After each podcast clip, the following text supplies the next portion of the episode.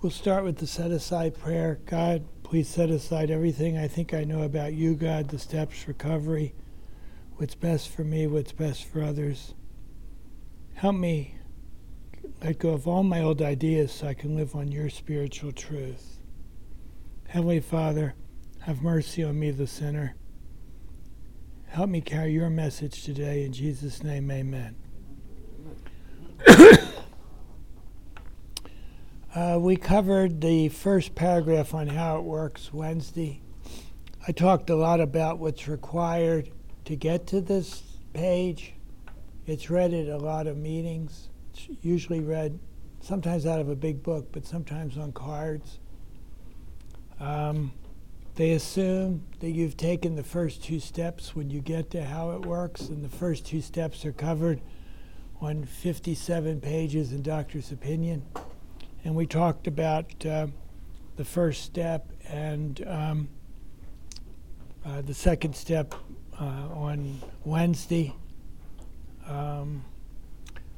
And how it works is how do I get the obsession removed? How do I get the power of choice? How do I have a design for living that works? How do I have a relationship with a power greater than myself that relieves my problem? And how do I get there? See, a lot of people know that I knew I needed God, but I didn't know how to get into a relationship with God and how to allow Him to be my director and stop directing. And it's a lifetime job, but there's certain instructions in the book to help get us to the point where that can happen. And that's on page 84 is where we enter the world of the Spirit. That's in step 10.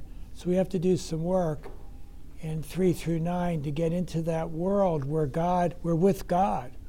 And we have a relationship with Him, not perfect, but where we know to go to Him when we get separated.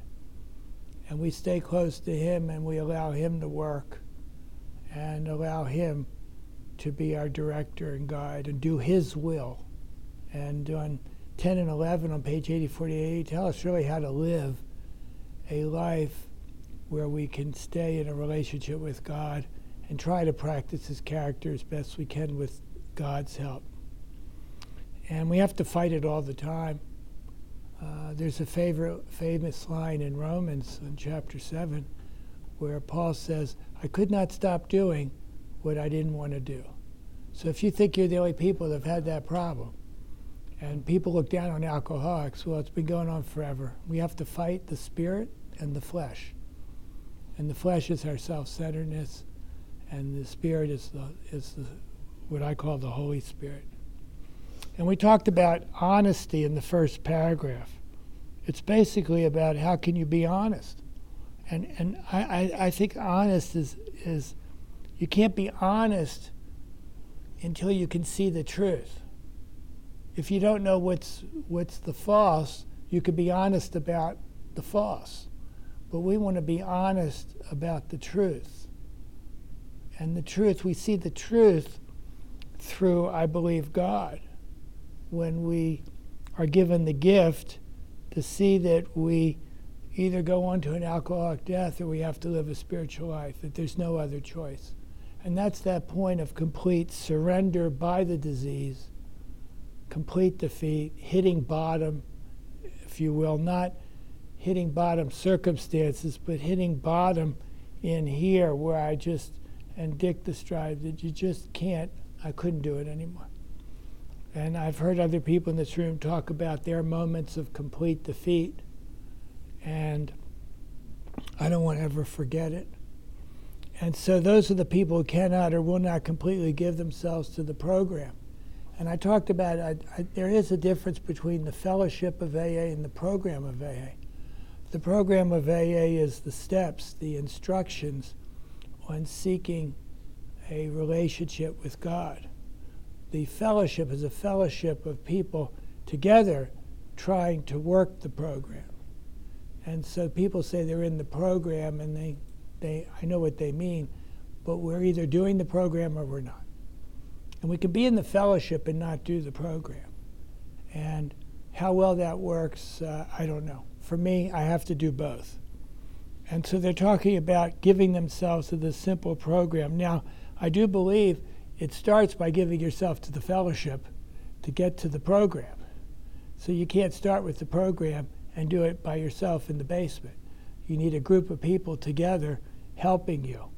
And then I was thinking of the word sponsor while I was driving here.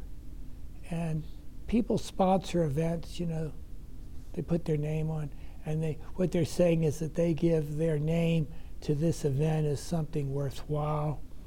And sponsor with Dr. Bob in the beginning was you. Well, with the Oxford group, they got the word sponsor from the Oxford group, was someone would say, this person, I think, really wants this. And you sponsor them to come to participate in it. And we tend to think of sponsor in a different way. I don't know what's good or bad, but the sponsor in the beginning of AA, you paid for the hospital bill. You took the guy to the hospital and you paid the $25 or $30 it was in those days to help them. And the idea of the sponsor was someone who would go through what they did. And if you wanted what they have, you would do this. And it wasn't formal because there was no book. So Dr. Bob did it like 5 days. And then they would carry around these cards with the list of their character defects on one side and the list of God's character the other, and they'd check off each day where they were. And then they'd compare it, and they did a lot of prayer and meditation and reading of scripture. And they worked together.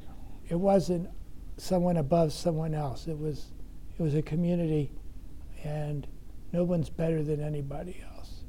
And I don't know how it's seen today. It's got different names and people do it differently. But and so the people who can't give themselves a simple program, they're incapable of grasping and develop a manner of living which demands rigorous honesty. So you have to grasp and then develop it. So first you have to grasp it. I think you do that in steps 4, 5, 6, 7, 8, 9, and then you develop it in steps 10 and 11. And rigorous honesty about what? Do you call the police when you go over the speed limit? I think, to me, it's rigorously honesty about my powerlessness, about my thinking, that my thinking may not be right, it could be wrong, and that I maybe seeing things wrong. Even the possibility of that was a big step for me in the beginning, right? Brian and I can relate to that because we're real smart, you know. So we were always right, and I just messed up my whole life being right. And so we have to, and rigorous means something that you work on. It's like rigorous exercise. You want to be vigorous about it. You want to be devoted to it. And you can have grave emotional and mental disorders, and I see a few in the room. I probably was one of those. May still be. I'll have to ask my wife when I get home. But many of them do recover if they have the capacity to be honest. And then I wrote honest about what? My old ideas. Whatever I thought, what I thought I knew. Am I honest today? And I can't be honest unless I'm seeking God. If not, I get back in my old thinking. And it says if they have the capacity to be honest. Some people don't have that ability.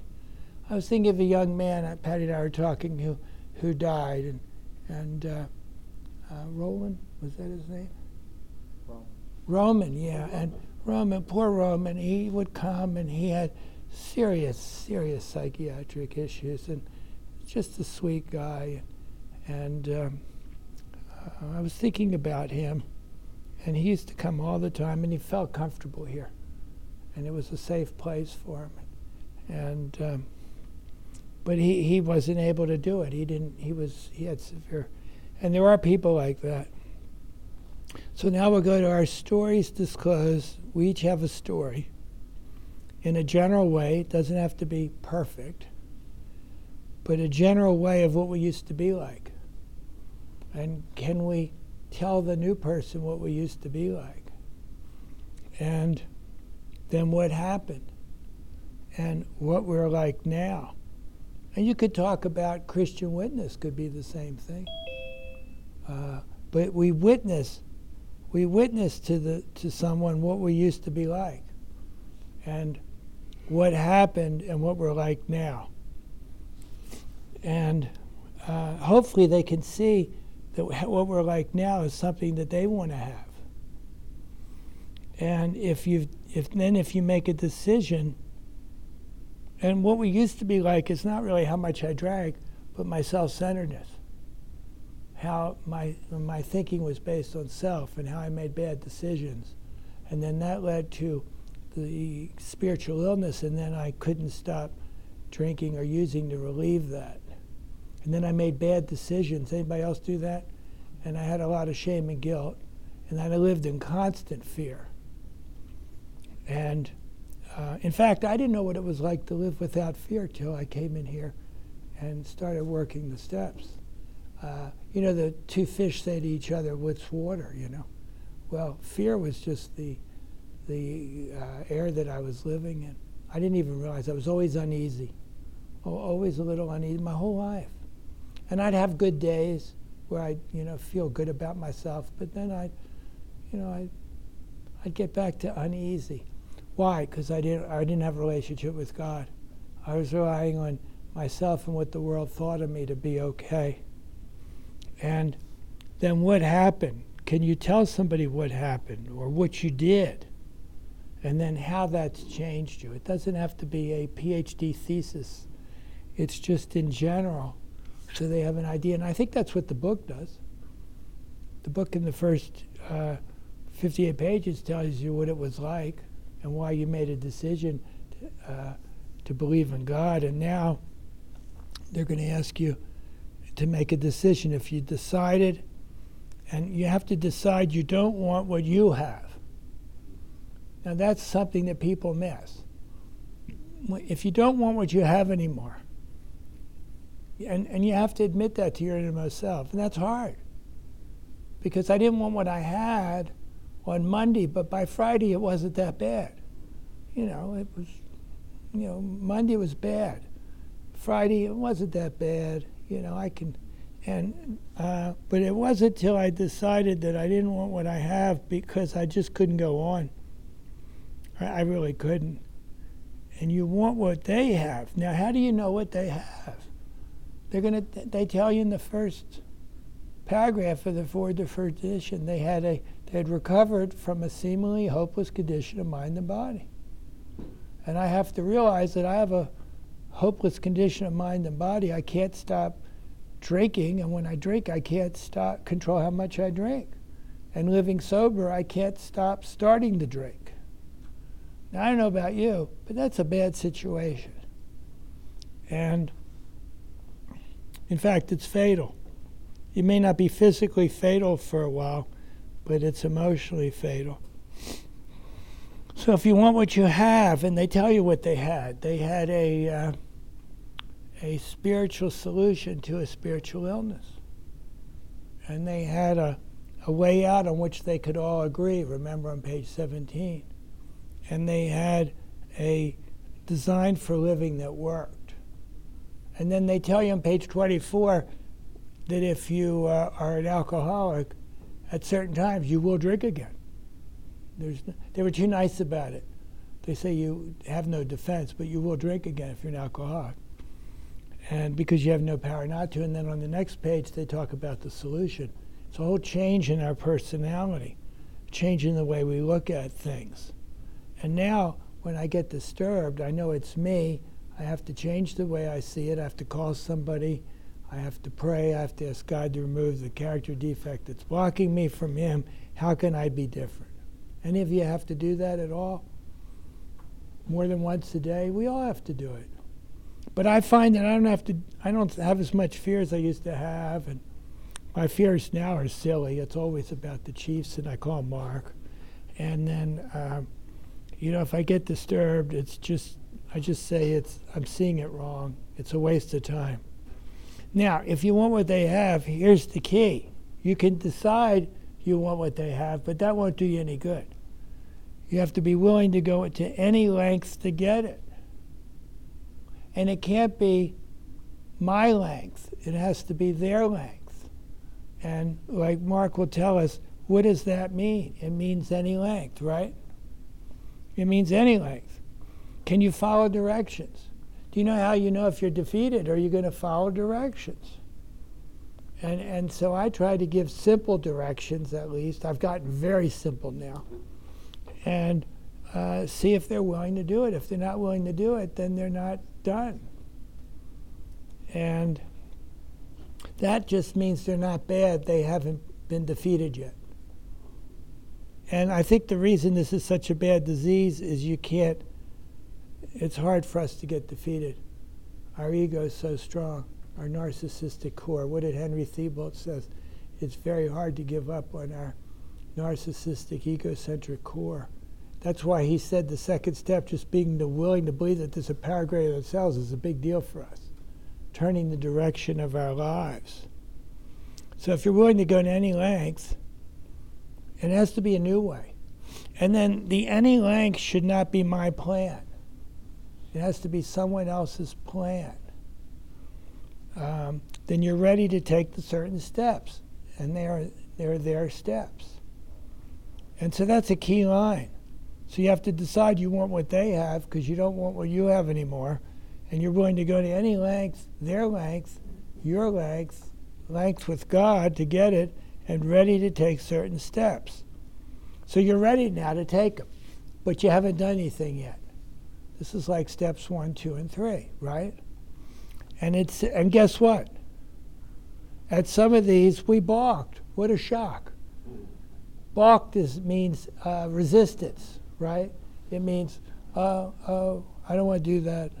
It's a baseball term. I never could figure it out. But we balked. Now, why do you balk? Because you're not done. You're not completely defeated. That's why this book is written for people who are done. They're constitutionally capable of seeing the truth. They can develop a manner of living, which demands rigorous honesty, because happy Veterans Day to you, from your brother. And so at some of these we balked. Why? It's so beautifully written. I don't know how they wrote this. We thought we could find an easier, softer way, so they all thought that. We thought we could find an easier, softer way. Half measures. I'm not going to go all out. And an easier, softer way, I think, still means I have my plan. I have a way. I know what the easier, softer way is. But they couldn't, so they're telling you. They balked. They thought they could find an easier, softer way, but it wouldn't work. It's like the God idea. I have to stop playing God. Why? It doesn't work. The easier, softer way is not going to work. It says, with all the earnestness at our command, so they're making a plea to the reader. Earnestness is conviction. Everything that they had, they're asking you with all the earnestness at their command, we beg of you, they're begging of you to be fearless and thorough from the start. Fearless and thorough. Thorough in seeking God. Thorough in following the directions. Fearless means not to balk, not to have fear, to have the courage to go on and do it. Now, some of us have tried to hold on to our old ideas. So this is what they did. They tried to hold on to their old ideas. And I was going to bring the Sandy Beach thing and drop the rock where he talks about his old ideas. We have to drop my old ideas. That's my rock.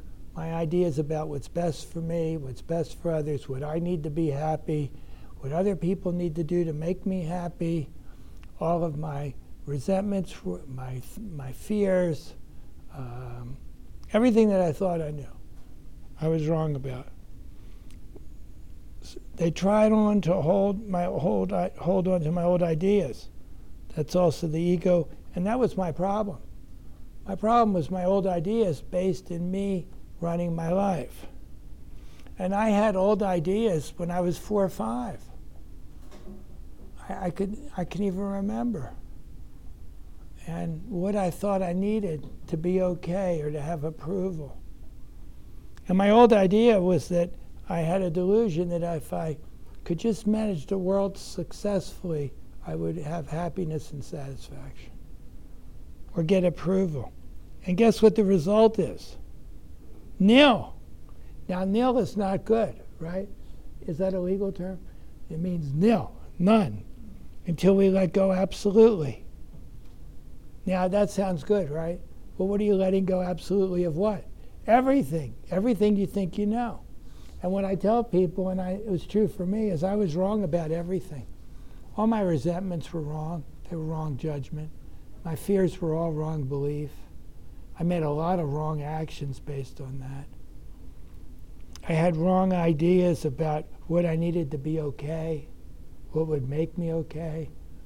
I still have old ideas about what would make my wife happy, what I think she should do to be happy.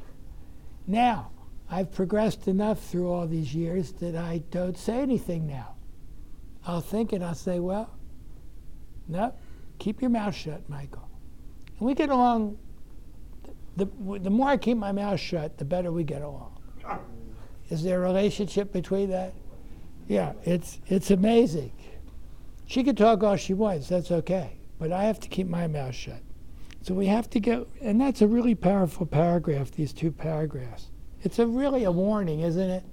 That if you're in this situation, unless you're there, and then they tell you why. Remember, we deal with alcohol, a liquid in a bottle.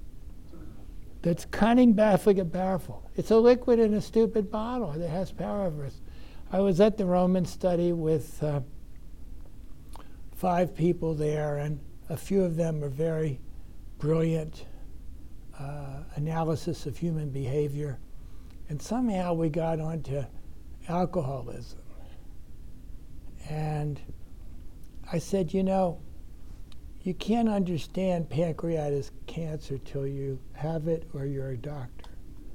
I said, I don't think you can understand alcoholism unless you have it. And so, and I didn't try to explain it to him or anything. But they think it's just weakness and we're bad and, you know, sinful. And they're probably true, but it's fine because they don't need to know, right? And I don't care what they think. I did say that if you're very self-centered, and if you have self-will and you're unhappy in your life, there's steps in AA that will help you to be more at peace and to be more tolerant and loving. Because we were talking about at the end of Romans how we're supposed to be and practices and with each other, less judgment, get the hint, and kinder and all that. So it's a liquid in the bottle that's powerful. Why is alcohol powerful? Because my mind seeks the effect of it. That's pretty powerful. Same with, I'm sure, with heroin and drugs and things like that. Probably gambling, sex addiction, whatever. Your mind seeks it because it's going to make you feel, relieve how you feel. And how do you get to that point where alcohol has power over you? You learn when you start drinking that it changes the way you feel. And the doctor says we drink because of the effect produced by it. We're irritable, restless, and discontented, which means we're unhappy with the way things are going according to our running the world. And we want the ease and comfort of it. So it does something for me that we seek. Now, towards the end, I don't know how well it works. We drink right through it. But it damages our mind. And this speaker was making the point that our mind, part of our brain is damaged to alcohol. I can't see the truth about it. And once we trigger that receptor that says, I don't like the way I feel, alcohol make this better, we can't turn that off. We don't have a pill that can do that. The only thing that can do that is our relationship with God. And hopefully by using the tools, we don't get to that point where we trigger it anymore. Because we go to God when we're irritable, restless, and discontent. And so we have a power greater than alcohol. So, a liquid in a bottle is running my life. Does that sound pretty stupid? But it's the truth, isn't it? You can't explain it to other people, can you? Without help, it is too much for us. Now, that's human help, right? Now, with God, we have what kind of help? Perfect help. And so why are we hesitant to go to God? Well, that's the age-old question. And why did people not want to hear about God? We don't have the answer to that today. But there is one who has all power. Now, a lot of people don't like God. They don't like the word God. So you could say, one who has all power. And Sandy Beach said he would say that all the time. After like 3 or 4 years, he got tired of saying it. He just said, God's a lot easier. And one who has all power, because there has to be something that has all power. Well, it's not me. And I think maybe that's the first thing. I have to realize I don't have all power. I have none. One who has all power, that one is God. And then here's what we need to do. We need to find him now. Now, he's not lost, by the way. Where do we find him? We just read it. In the last analysis, he's found deep down inside of all of us. We find God when we peel away everything in our personality and our thinking that isn't God, and we see God. We peel away our self-centered character, and we see God's character. It's hard to explain that to a new person, but that's what happens. And then we're in the now, and we find him. And you don't have to wait. You can find him now. How long do you have to wait to find him? Well, the longer you wait, the longer you're living without a power. And that's why I want to move faster than the people I sponsor. Because I worry, because I'm a doctor and I'm a caregiver. And I'm more worried about them than they are, because they're not doing it. And the other thing is, I have to watch that, I have expectations on how quickly they should be doing it, and this and that. You understand my alcoholism. So I have to watch for that too. And I have to be reasonable. And that's hard for an alcoholic to be reasonable, isn't it? But may he find him now. And that's why Bill and Dr. Bob didn't wait very long to get people right into it. He'd give them a day in the hospital to clear their mind. Half measures availed us nothing. And a measure is a plan of a course of action to achieve a particular purpose. So half of it doesn't do anything. We stood at the turning point.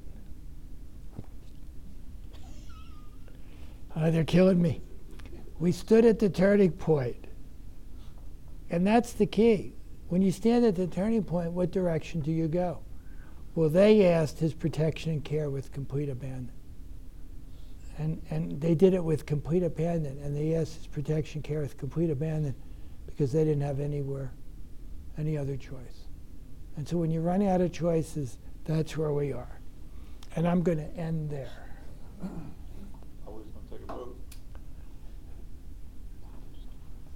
For those on the podcast, they give me a hard time these days.